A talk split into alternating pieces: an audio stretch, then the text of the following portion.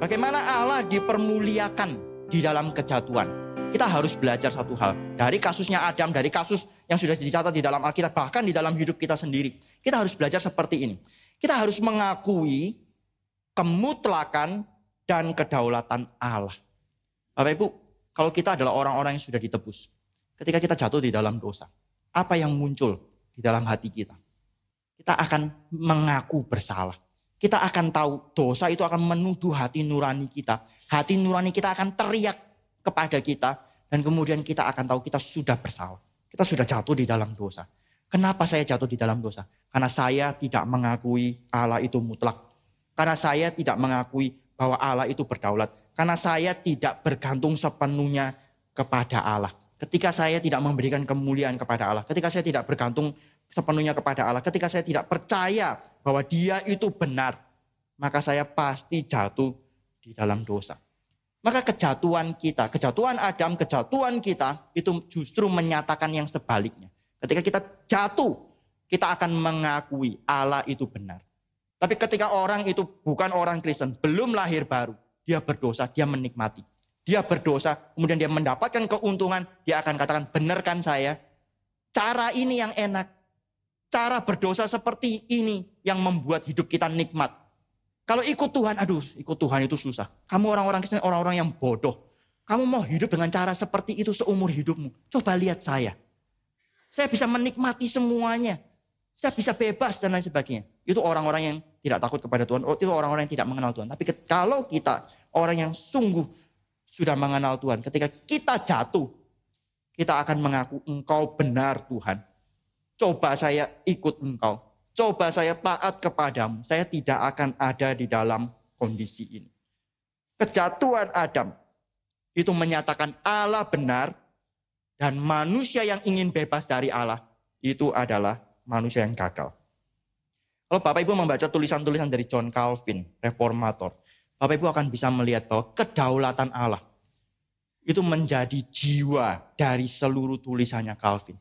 Calvin itu sangat-sangat menegaskan tentang kedaulatan Allah. Tidak ada satupun yang akan bisa memutar balik kedaulatan Allah. Allah itu berdaulat di dalam segala sesuatu. Bahkan termasuk di dalam kejatuhan manusia, bahkan termasuk di dalam kegagalan-kegagalan kita. Maka Calvin menjadi satu orang yang sangat menyerahkan hidupnya kepada Tuhan. Dia bergumul tentu. Ketika dia disalahkan, ketika dia diusir misalnya dari Jenewa, dia bergumul dengan hal-hal itu, dia menyatakan ketidaksukaannya, secara jujur dia mengatakan semuanya itu, tapi ketika dia tahu Tuhan, katakan ini, dia akan ikut Tuhan. Kalaupun dia harus mati, kalaupun dia harus menyerahkan nyawanya, dia mau, karena dia tahu Tuhan itu berdaulat. Saya pernah kutip tafsirannya ketika dia mengatakan, kenapa Yakub itu mau dengar mamanya?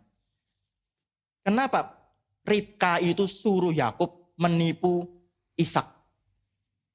Ribka tahu bahwa yang akan diberkati itu adalah Yakub, bukan Esau. Dari sejak di dalam kandungan Tuhan sudah bicara kepada Ribka bahwa yang muda, yang lahir belakangan, ini kembar ya, tapi ada yang keluar duluan kan ya. Yang keluar duluan bagaimanapun adalah yang sulung, yang keluar belakangan, yang muda itu akan lebih besar daripada yang tua. Itu artinya Ribka sudah tahu Tuhan akan memberkati Yakub, bukan Esau. Tapi kenapa ketika Ishak itu panggil Esau dan mau memberkati, Ribka harus merancang penipuan seperti itu? Calvin mengatakan seperti ini. Kenapa Ribka tidak memiliki kepercayaan kepada Tuhan yang sanggup mengubah perkataan Bileam? Bileam itu dibayar untuk mengutuki Israel. Tapi 3 kali dicatat bahwa Bileam itu mau mengutuk Israel, yang muncul adalah berkat. Tuhan ubah perkataannya. Tuhan itu begitu berdaulat bisa mengubah perkataan kita, Bapak Ibu. Tuhan bahkan bisa mengubah perkataan kita. Apa yang kita takuti di dunia ini? Orang mengancam kita. Orang melawan kita. Orang mau membinasakan kita. Apa kekuatan mereka di hadapan Tuhan?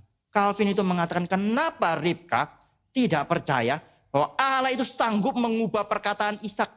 Tidak memberkati Esau, tapi memberkati Yakub. Oh, ini Calvin luar biasa di dalam hal ini. Dia begitu percaya kepada kedaulatan Allah. Karena dia tahu, tidak mungkin kemuliaan Allah itu digagalkan oleh manusia. Bebas dari Tuhan, itu dosa. Dosa adalah mau bebas dari Tuhan. Tapi bebas dari Tuhan itu kecelakaan terbesar.